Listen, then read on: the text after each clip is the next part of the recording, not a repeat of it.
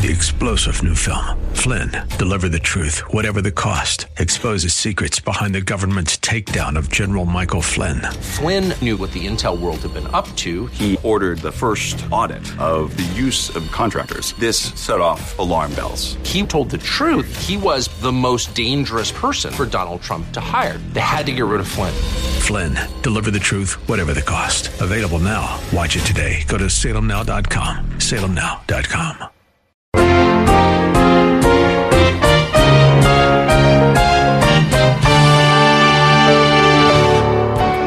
Now, how does the Holy Spirit protect us then from going after false teaching? How does He do this? Well, sometimes it is through competent teachers. And as they teach the Word of God, you just know this is the truth. Welcome to Verse by Verse Radio. We are all about teaching the uncompromising truth of God's Word in clear language.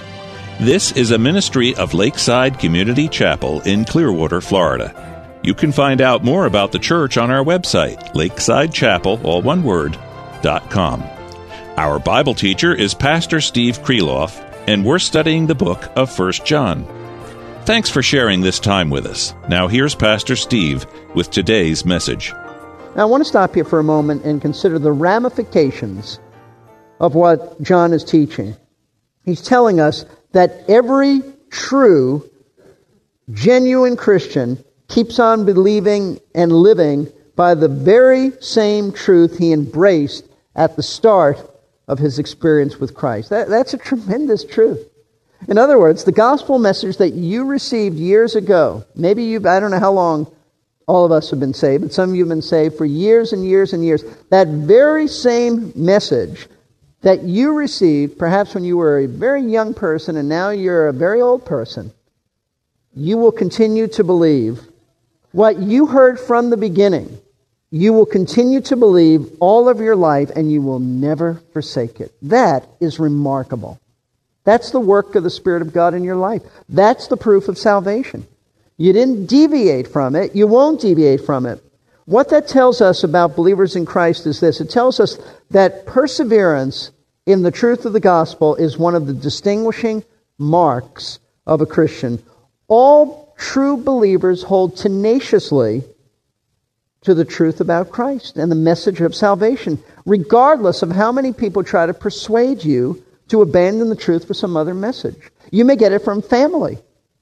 You may get it from family. You may get it from friends who say, I don't understand, don't believe this. Or I know there are Jewish people who, when Jewish young men, Jewish young ladies come to faith in Christ, often their parents say, I want to take you to speak to our rabbi.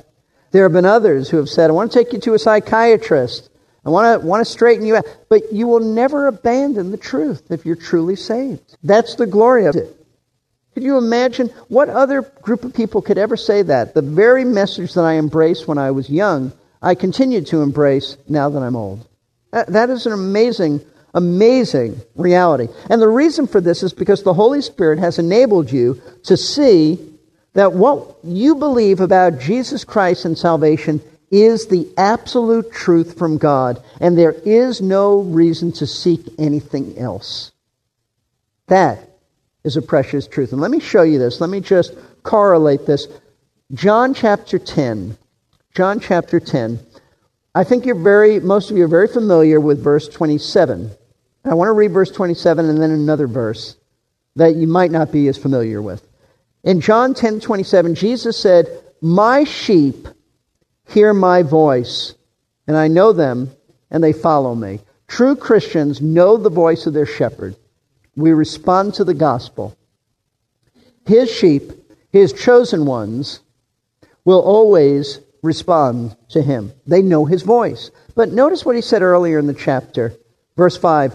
A stranger, he's still talking about the sheep. The whole chapter is in the analogy of a shepherd and sheep. A stranger, they, meaning the sheep, simply will not follow, but will flee from him because they do not know the voice of strangers. I don't know a great deal about sheep and shepherds, but I do know this that sheep know the voice of their shepherd, and they will not follow any other voice. They're really, really dumb animals, but in this arena, They've got it together. They've got it together. they trust their shepherd. Christ's sheep know his voice, and therefore they don't listen to the voice of false teachers. That's what Jesus is saying. They don't listen to the voice of human false teachers. They are strangers to them. That's why believers continue in the faith and the truth, because they know it is truth. They're not looking for anything else to give them peace and answers for life's deepest issues and questions. That is to say, in coming to Christ, folks, you know what it's like? It's like I've been looking all of my life for this treasure. Now that I've found it, my search is over. That's the preciousness of this. I've been looking for a precious treasure. I found it in Christ. I know I found the truth. I'm satisfied with the truth. My search is over. I don't have to look for anything else to give meaning to my life. This is not to say that we don't grow in the, in the grace of Christ, that we don't grow in our understanding. This is not to say that we put aside all studies and we don't want to grow deeper in our understanding of Scripture. No, that's not what he's saying. But you know that in coming to Christ, you found what life is about. You found it. He's revealed it to you. Your search is over. You're not looking for something else to give meaning to your life. That's precisely, that was precisely the experience of Peter and the other apostles apart from Judas in John chapter 6. Just turn back from John 10 a few pages. John chapter 6. Now, John chapter 6, much of it is about Jesus telling people who said they were his followers about commitment to him, what it meant to really follow him. And some of them didn't want to hear this. They were superficial followers. They were really, many of these folks were what we call Galilean followers. The Galilean followers, many of them followed the Lord because they liked getting a free meal. He had turned bread into food, and they really liked that. And, and they said, actually, earlier, uh, they said that they wanted to storm Jerusalem with him. They figured this must be the king. But they were only thinking of a political king who gives them free meals. They really weren't thinking about commitment. So notice this in chapter 6, verse 66. And he was talking also about God's sovereignty and how people can't repent unless the Lord works in their hearts and draws them to himself. Uh, so there were some deep things here that, that kind of blew them away. It says in verse 66 As a result of this, many of his disciples withdrew. They withdrew and were not walking with him anymore. Disciple here would be used in a very loose way. They were pseudo disciples, they were professing disciples. But once they heard what Jesus had to say, they withdrew from him. They're out of here.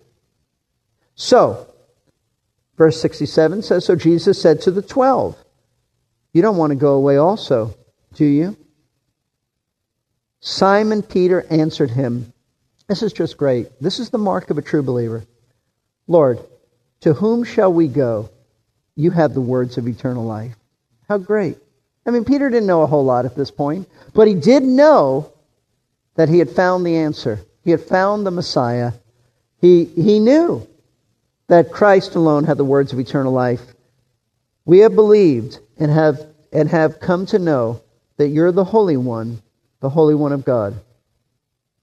Then the next two verses, Jesus said, Yeah, but not all of you, and he was referring to Judas. But the point is that in coming to know Christ, folks, you continue with him. You don't want anything else. You're not looking for another religion. You're not looking for anything else to be more satisfying. You are satisfied perfectly with Jesus Christ. You wouldn't walk away from him. You couldn't walk away from him. You're not interested in walking away from him because you are convinced, like Peter, that in knowing Christ, you have been given the words of eternal life. You have received those words. They believed on him, they were satisfied with him. However, I want you to know this is not true of non Christians. Definitely not true of non Christians. There are many unbelievers who are never satisfied with what they believe. Life for them is pursuing all kinds of things to find meaning in, in life. They tend to run after whatever is novel, they think might help them find meaning and peace in life. This is what Paul was speaking of. Look at 2 Timothy chapter 4. What Paul was talking about. This is exactly what Paul predicted would take place within the context of the church where unbelievers come into the church. He said in 2 Timothy 4 3, for the time will come when they will not endure sound doctrine, but wanting to have their ears tickled they will accumulate for themselves teachers in accordance to their own desires, itching ears that run after new teachers who will tell them exactly what they want to hear. That's characteristic of unbelievers, and that is especially characteristic of the last days. Then look at Acts chapter 17. Notice in Acts chapter 17 what Luke tells us about the Athenians. Paul came to Athens. He has an opportunity to proclaim the truth to philosophers. And let's pick up the story in verse 18. And also, some of the Epicurean and Stoic philosophers were conversing with him, him as Paul. Some were saying, What would this idle babbler wish to say? Others, he seems to be a proclaimer of strange deities because he was preaching Jesus and the resurrection.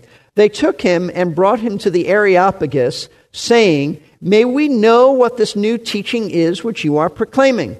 For you are bringing some strange things to our ears, so we want to know what these things mean. Now, then, Luke adds this fascinating statement in verse 21. Now, all the Athenians and the strangers visiting there used to spend their time in nothing other than telling or hearing something new. These men were fixated on new teachings that had come to their city. And that is really characteristic of unbelievers, even if they're not philosophers. Is John Stott in his commentary on 1 John who writes that the continual obsession for something new is a mark of the Athenian and not the Christian. Not the Christian.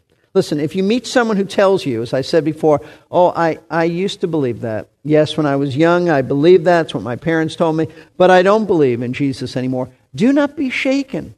Don't be shaken as if they've come to some deeper knowledge. That's, that's really Gnostic thinking.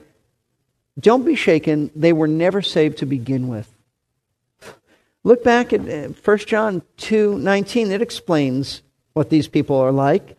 They went out from us, but they were not really of us. For if they had been of us, they would have remained with us, but they went out so that it would be shown that they all are not of us. So if somebody tells you in a, in a rather condescending way, yes, I used to believe that kind of stuff before, but then I grew up. Then I went to the university and I learned about evolution, and I, I can't believe that stuff anymore. Don't be shaken by this. They, they never really knew Christ. They may say at one time, yes, I did, but, but all that means is at one time they intellectually agreed with certain facts about Jesus and the Bible. And perhaps they went to church, but they never really received Him. They didn't receive the truth. They didn't welcome it into their lives. In Matthew 13, Jesus gave a parable about people who appear to believe the word, but he said, when the difficulties of life come, when problems come, rather than clinging to the Word of God as true believers do, these people abandon it. They abandon it. Persecution, trials, the deceitfulness of riches, whatever it is that lures them away from Christ, that's what they follow. But that's not true of genuine believers. Now, John's point is to say that those who have been converted know the truth they believe the truth and they will continue in the truth. However, the people that John were, was writing to were under attack. They were not sitting in a comfortable church auditorium like this with no problems. But they were under attack. They were still targets of the Gnostic teachers. Now, these teachers had, had left the church, but apparently they were still in contact with these Christians. It wasn't like they left and moved on to another city or town. They were still in daily, apparently daily contact with these Christians because in the next few verses, John tells them why they don't ever need to fear that someday they might forsake the truth as these people came in contact with them. It's the same reason you and I don't ever need to be concerned about that sometime down the road we might be seduced spiritually into forsaking Christ for some other religious message. If you really know Christ, that will never happen, and John tells us why as he tells us that the fourth way that believers relate to the truth, and this explains why we continue in the truth, is because we understand the truth. We know it, we believe it, we continue in it, we understand it. We understand it. We keep on understanding it. It wasn't just initially we understood it, we keep on understanding it. Verse 26 These things I have written to you concerning those who are trying to deceive you. John tells us the reason that he has treated this section about doctrinal soundness the way he has with such strong language by explaining that these false teachers were antichrists and liars who had left the church was because he wanted to expose them for what they really were. They were men who were trying to seduce and deceive these precious believers by teaching them error. And so John holds back nothing. But even though these deceivers continued to make attempts, apparently, to lead these believers astray, no true Christian ever has to feel threatened by this because God has given him or her all the equipment they need to face the dangers of false teachers and their doctrine. Verse 27. As for you, he writes, the anointing which you received from him abides in you, and you have no need for anyone to teach you.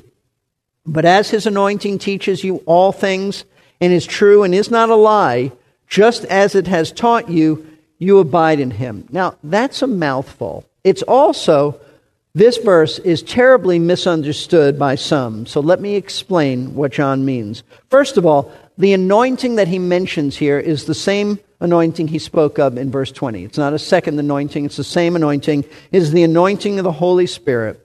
The moment you were converted, the Spirit of God, as we said, took up residency in you. And in doing so, he became your divine teacher. He continues to be your divine teacher to help you understand Scripture.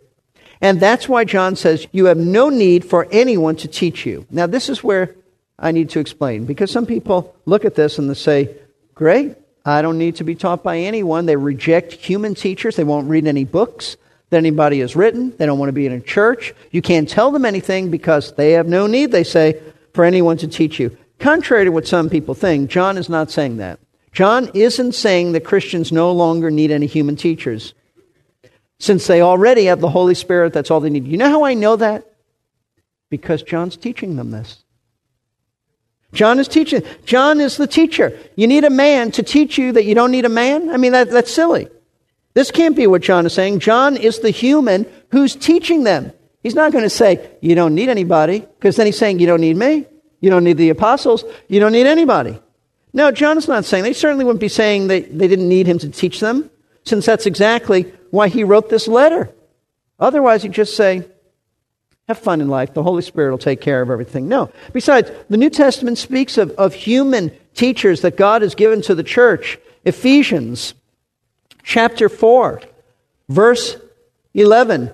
Paul most emphatically writes in 4 11 and then 12 he gave some speaking of christ as apostles some as prophets some as evangelists some as pastors and teachers for the equipping of the saints for the work of service to the building up of the body of christ Paul says God has given to his church men who are to equip you by teaching you the word of God. 1 Corinthians chapter 12 says that he's appointed teachers in the church. The New Testament scriptures are the inspired writings of human teachers. God's word, human teachers, through human teachers. Now, what John is, is saying in context, listen closely is that in light of the fact that we have the continual presence of the Holy Spirit who teaches us and enables us to understand the Word of God, we have no need for some false religious cultic teacher to teach us anything new. That's what he's saying. In other words, in the all sufficient Word of God, with the Holy Spirit as your divine teacher, you have everything you need. So you don't need any of the Gnostic teachers coming along and telling you that you do need some new and enlightened information. That's what John is saying. So, based on this truth, here's the basic guideline that, that would be helpful for all of us to follow. If you hear something that is new and it's not found in the Word of God, then it is not of God. It is not of God. And the person telling you this is a deceiver and is trying to seduce you to believe a lie. As Steve Lawson says, if it's new, it's not true. You can remember that that rhymes. If it's new, it's not true. If somebody says that, you know, I've just seen this, nobody has seen it in 2,000 years, but I've just seen this truth, don't listen to him. Don't listen to him. Nobody's finding anything that somebody else hasn't found from the Word of God in 2,000 years. Just continue in the truth of the Scripture, the truth that you first heard when you were saved. Be teachable, be submissive as the Spirit of God continues to give you an understanding of the Bible as He teaches you through competent, sound pastors and Bible teachers. Now, how does the Holy Spirit protect us then from going after false teaching? How does He do this? Well, sometimes it is through competent teachers. And as they teach the Word of God, you just know this is the truth. You see it in context. They tell you this is what the words mean. You know it's what the words mean. You can look it up on your own. But the following story that I read recently also illustrates how the Lord often teaches and protects us from error. Here's the story, and I'm just reading it. Years ago, Dr. Harry Ironside, I will add, for many years, he was pastor of the Moody Church in Chicago. He's written many books. He's in heaven now. But years ago, Dr. Ironside related that one day, while on the streets of Los Angeles, he came across a street preacher vigorously preaching to a considerable audience around him. As he listened, he soon recognized that the speaker was expounding the heretical views of a well known cult. As he surveyed the audience, he noticed a man on the other side of the crowd attentively following the preaching. Occasionally, the trace of a smile appeared on his face. Dr. Ironside felt sorry for the man being misled by the cult preacher. When the preacher was finished, Dr. Ironside made his way to the man he had watched and, striking up a conversation, asked him, And what did you think of what the preacher said? His reply was, Well, he sure did tell us, didn't he? Yes, he surely did, Dr. Ironside agreed. But what do you think of what he preached? With a smile, the man looked at him and replied, I sure couldn't answer him, but all the while he was preaching, there was something inside me saying, It's a lie, it's a lie, it's a lie. Folks, that's how the Holy Spirit often does it. He affirms in you as he protects you from error, it is a lie. Let's pray. This is the test of truth. So, do you pass? Do you pass? Do you know the truth about Christ, who he is, what he did on the cross? Do you believe it enough to publicly profess it that you're a Christian? Do you continue in it? The same message you heard when you say you were saved, you continue to embrace that. You don't add to it, you don't take away from it. You may go deeper in your understanding of it, but you continue in it. And do you understand it? In your heart. You know it's truth. When you hear error, you know it's a lie. That's the Holy Spirit. If, you, if that's true of you, then it proves you are a genuine Christian. But if not, then you still need salvation. Make sure you're not someone who has an empty profession of faith. If these things are not true in your life, repent of your sin, turn to the Savior, and be saved by trusting Him. Father, thank you for allowing us the great privilege to study your word. And I know there's a lot, Lord, in this passage, but I thank you that we do have the Holy Spirit who explains things to us, helps us to see things, helps us to understand, protects us from error. Lord, I pray that you will protect this flock from those who would try to lead us astray from the precious gospel message. I pray like this man who we just read about. When we hear error, we may not even know chapter and verse how to refute it, but we know it's a lie. Help us, Father, to demonstrate our love for the truth, all these things being valid in our lives. And for those, Lord, who may, may hear this and, and it just not register with them, they're just clueless as to the truth. Open their hearts not only that they might see that they're not Christians, but draw them to yourself that they might become Christians. We pray all of this in Christ's name. Amen. A lot of church attenders are like a ship being tossed about by the wind. They follow a teaching or a teacher for a while. Then they hear something they like better, and go after that for a while. It seems like they can't tell the truth from a lie. They have no spiritual discernment. This is something we need to beware of. Verse by Verse Radio is a listener supported ministry. We need your help, your prayers, and your financial support. Call us, email us, or write us if you want to be a partner. All of the necessary information is found on our website, Verse by Verse Radio, all one word, dot .org. That's all the time we have for today. I'm Jerry Pruden asking you to join us again next time on Verse by Verse.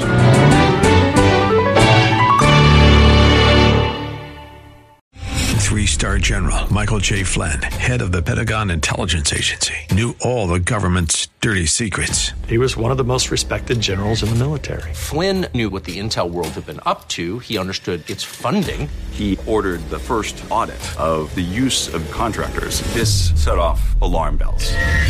The explosive new documentary, Flynn, Deliver the Truth, Whatever the Cost, and covers the facts behind this scandal. Flynn told the truth. He was the most dangerous person for Donald Trump to hire. I find out the worst enemy that I'm going to face in my life is right here in America. They took my assessment and they wanted me to change it. And I was like, I'm not changing it. They had to get rid of Flynn.